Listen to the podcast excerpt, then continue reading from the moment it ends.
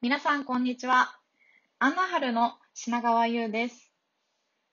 えこの番組は、アンナハルのダイバーシティインクルージョン研究所と題して、日本におけるダイバーシティインクルージョンのあり方をテーマに、様々な観点から考えていきます。でアンナハルのパートナーである外国籍人材や関連するソーシャルビジネスに関わるゲストをお招きしたり、本テーマに関わるような社会のトレンドや事例などもこれから紹介していきたいと考えています。第2回目となる今回はですね、まあ、トレンドの一環として、前回は、まあ、ゼネラルの話をチームメンバーのさやかさんとさせていただいたんですけれども、ちょうど私が6月の冒頭にですね、参加した国際会議ですね、その中でどういうことを話されていたのかについて話していきたいなと思います。はい。で、どんな会議に参加していたかというと、まあ、ATD、The Association for Talent Development の略称なんですけれども、こちらですね、世界最大級の、まあ、人材開発だったり、パフォーマンスに関する、まあ、会員制の組織です。で、ここが毎年1年に1回ですね、アメリカで1万人を超える形で、この人材開発だったり、リーダーシップだったり、人事という視点から、まあ、今の最新の情報、最新のメソッドっていうのをお話ししていく。で、それのエキスパートがプレゼンをしたり、ワークショップをしたり、でそんな、まあ、毎年盛り上がりを見せてるですね、会議になります。私自身も、実はあの2016年にデンバーで参、えー、開催されたものと、翌年のアトランタで開催されたものの2回、実際にアメリカに渡って、現地で参加をしています。で、そこからですね、2018年参加して、2018年、19年は参加していないんですけれども、19年、去年はですね、実はオバマ大統領、オバマ前大統領ですね、もうキーノートスピーカーとして参加していて、なんと1万3500人を超える人が、えー、この会議に参加していました。結構、あの、人材育成だったり、人事の業界、業界で働かれてる方っていうのは、まあ、聞かれたことあるんじゃないかなと思うんですけれども、かなり、あの、人材育成だったり、人事の、まあ、これからどうなっていくのかだったり、えー、これまでの結果、どんな、えー、成果が出ているのか、まあ、その結果、どういう、えー、研修開発、研修のデザインができるか、そんなことを、まあ、世界中から集まった人たちと一緒に議論したり、専門家と、え対話するような、え貴重な機会になっています。はい。で、なんで今日このテーマにしたかっていうとですね、結構あの、こ,、まあ、これまでの流れもあるんですけれども、コロナ、まあ、COVID-19 ですね。あの、コロ、新型コロナウイルスの流れもありまして、結構私たちが常日頃アンナハルで言っている、まあ、ダイバーシティインクルージョンで大事にしているようなリーダーシップ開発の要素と重なるような内容っていうのが、かなりあの取り上げられるようになってきたかなと思っていて、まあ、どういう、えー、キーワードだったり、潮流っていうのが紹介されているのか、をご紹介していきたいなと思っております。はい。まあ、そもそもですね、ATD って何なのっていうのは、ぜひ、あの、公式のホームページとかを見ていただけたらと思います。あの、ATD の、まあ、日本支部が日本語で出してるウェブサイトもありますので、そこを見ていただけると、結構全体が、全体の概要っていうのがお分かりになるんじゃないかと思います。はい。で、今年のトレンドとしてはですね、まあもう先ほど伝えたようなコロナですね。もうこれ世界から参加しているプログラムなんですけれども、このコロナはま世界的な、あの、まあ、現象というか、世界的な事象になっているので、すべてのあのエリアにいる人にとっても関心が高いテーマです。また、このコロナのと、え危機の中で、皆さんも実際に感じられているように、働き方というのはあの大きく変わりました。つまり、この ATD に参加されるような、人事だったり、人材開発を専門とされる方にとっては、大きな、まあ、あの前提が変わるっていうことだったんですね。であとはですね、まあ、そういった、コロナの流れも受けて、通常1万人ごろほどが参加するような国際会議っていうのは、今どんどん軒並みキャンセルになっています。ATB もこのままキャンセルになるのかなって思っていたんですけれども、まあ、かなり、あのリスクというか、いろんな施策を試みて、結果バーチャルセッションという、初めてですね、ATD で初めて全てをフルリモート、オンラインでやった初めての国際会議となります。まあそういった意味で、私も当初アメリカに行く予定はなかったんですけれども、まあ日本からでも参加できるということで参加したみた結果ですね、話されていることっていうのがかなり日々私が感じていることだったり、まあ、設計、あの、研修の開発の重要にしているポイントと重なるところがあったなと思うので、えご紹介していきたいなと思います。はい。前置きが長くなりましたが、えー、そんなこんなで、今年の内容どうでしたかということですね。で、じゃあ私が今まで言っているダイバーシティインクルージョンとの関係性なんですけれども、まあ、そのダイバーシティインクルージョンというそのテーマそのものについてのセッションっていうのは、100を超える、えー、バーチャルセッションの中でも、正直一つだけでした。で、まあ、その、その中ではかなり面白い、まあ、ベストプラクティスですね。最新の事例っていうのが南アフリカだったり、世界中の、まあ、企業で起きているダイバーシティインクルージョンの取り組み、まあ、企業だけではなくて、まあ、地方行政なんていうのもありました。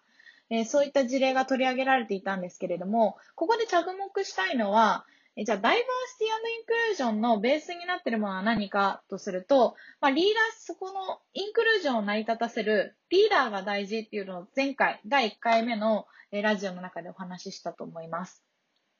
このリーダーに求められる資質というのが、今回、この、え、ATD を通して、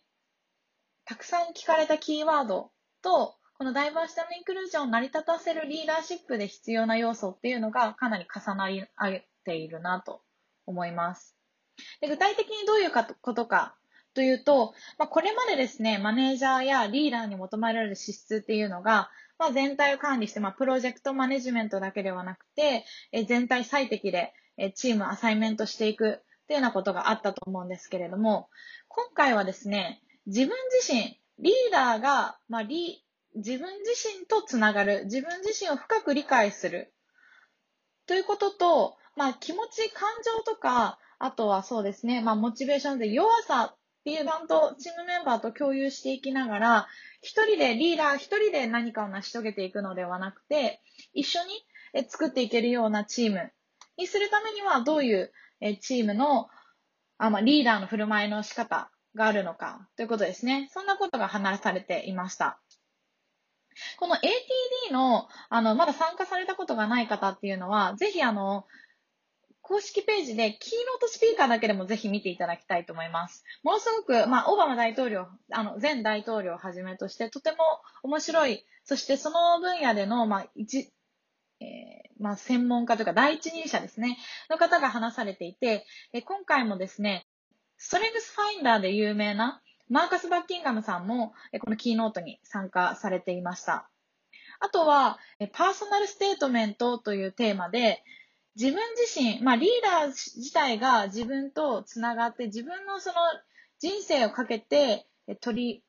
えー、成し遂げたいような目標をどう見つけるかというですね、かなりインタラクティブなワークのセッションっていうのもキーノートの中でありました。実際にオーディエンス、私たちも、えー、事前に配布されたワークシートを持ちながら、自分自身がどうやって、まあ、その自分の人生をパーソナルビジョンステートメントという言葉なんですけれども、自分のビジョンのその大事にしてるキーワードだったり、まあ、一つのこう、声明文みたいなものを作っていくのかを1時間のセッションの中で、まあ、作り上げるというようなことですね。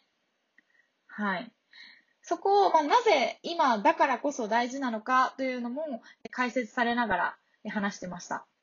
で、その上で、えー、ストーリーテリングの重要性ですね。ストーリングテリング、ストーリーテリングというのも、まあ、自分自身が成し遂げたいことがあって、それを、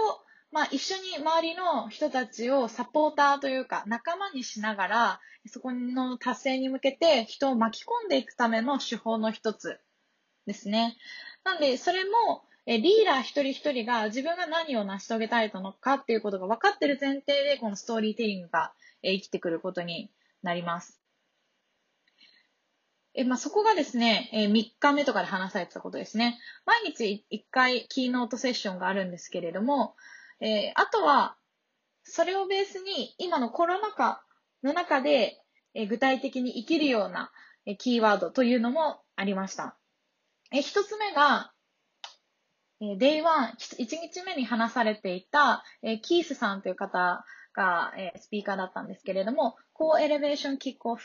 えー、going higher together っていうことで、一緒に成功しようよと。まあ、going higher。まあ、高みに一緒に together なので一緒に行きましょうというようなテーマなんですけれども、まあ、そこの中でも、あの、大事なのはリーダーがこうバルネラブル、弱みを見せるとかですね、相手にこうエンパシーですね、共感をするということ。で、そして、えー、何ですかね、面白いなと思ってたのは、キーワードとして、invite people to their team, not your team っていう言い方をしていたんですけれども、皆さん、このリーダーって自分のチーム、自分自身が、まあ、チームリーダーとしてそこに人を集めていくっていうふうに考えがちなんですけれども、ここのい、ここで言っていたこととしては、まあ、リーダー自身も彼らがどういう、あの、チームメンバーがどう彼らがやりたいことを達成するために、彼らのチーム作りをどうサポートするか。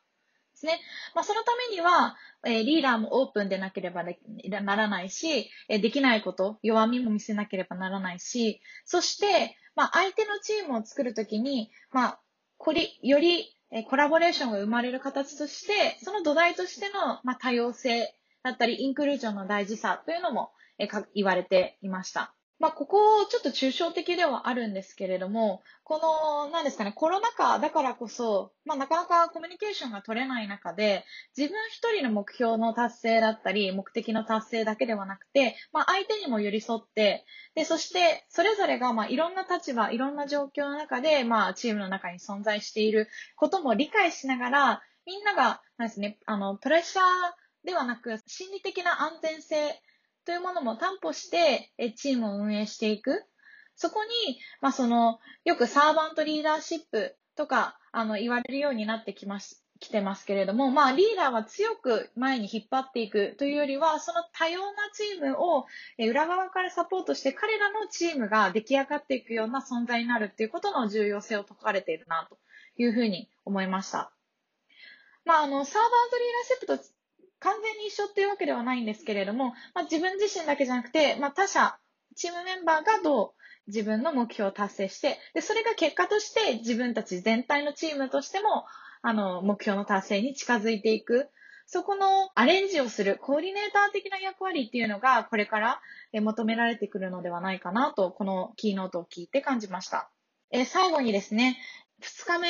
の中で話されていたものがデジタルボディーランゲージというテーマだったんですけれども、これまさにコロナ禍において、リーダーのコミュニケーションの取り方、まあ、これリーダーだけではないんですけれども、やっぱり普段会えない中で、まあ、デジタルでもボディーランゲージ、文章だけではない表現をちゃんとしていかないと、まあ、お互いにこう、プレッシャーだったり疑心暗鬼になってしまう。で、そうすると、これまで話してたような心理的安全性だったり、え自分のこうストーリーテリングも間違ったイメージを、あの意味を持たせてしまうということで、かなりこのデジタルボディーランゲージの中でも、どういうふうに自分の言葉が聞かれるか、で、どんなタイミングでどんな返信をすると相手は安心するか、そこを具体的なテクニックとともに、え語られていました。まあ、これのですね、全体を聞いて私が思ったのは、リーダーに求められる要素がものすごく難易度が上がってきていると。まあ、これまでは会社から言われた目標を達成するために周りを巻き込んでこう鼓舞しながら、まあ、進捗管理をする。まあ、すごい単純に言ってしまうそういうものが、自分がやりたいことも、その自分の人生と仕事もつなげていかなければならないし、その内容をさらに企業と会社の人としてっていうのとリーダーとして自分自身もそのビジョンをつなげていかなきゃいけない。ひいては、そのチームメンバーのパーソナルビジョンと自分のビジョン、会社のビジョンも合わせていかなきゃいけない。で、その中で、心理的安全性も確保した上で、そして、このコロナ禍でなかなか会えないけれども、自分の言葉の見え方、伝わり方を意識した上で、効果的なタイミング、方向、あるいは、えっ、ー、と、ツールを使いながら、相手と、えー、コミュニケーションを取っていかなきゃいけないいけないと、かなりあの、なんですか、総合格闘技化しているな、というふうに感じました。ということで、えー、まあちょっとまとまりはないんですけれども、かなりあの ATD の中でもコロナの影響を受けて、リーダーシップのあり方っていうのは改めて、問われ、問い直されているというのを、大きく感じるような一週間となりました。皆さんもですね、ぜひこのキーノートスピーカーは、 TED とかでも、 TED Talk とかでもお話しされてるぐらいの著名な方々ですし、今お話ししたことのエッセンスになるようなことは、そういった YouTube だったり、 TED の中でも公開されてますので、関心がある方というのは、見ていただいて、ご自身でも見ていただけたらと思います。はい。ちょっと長くなってしまったんですけれども、今回はこのぐらいにして、また ATD の詳しい話だったり、あの唯一のダイバーシティインクルージョンのセッションで具体的にどんな話がされていたのかというのはまた機会があればお話をしたいなと思います。ご視聴いただきありがとうございました。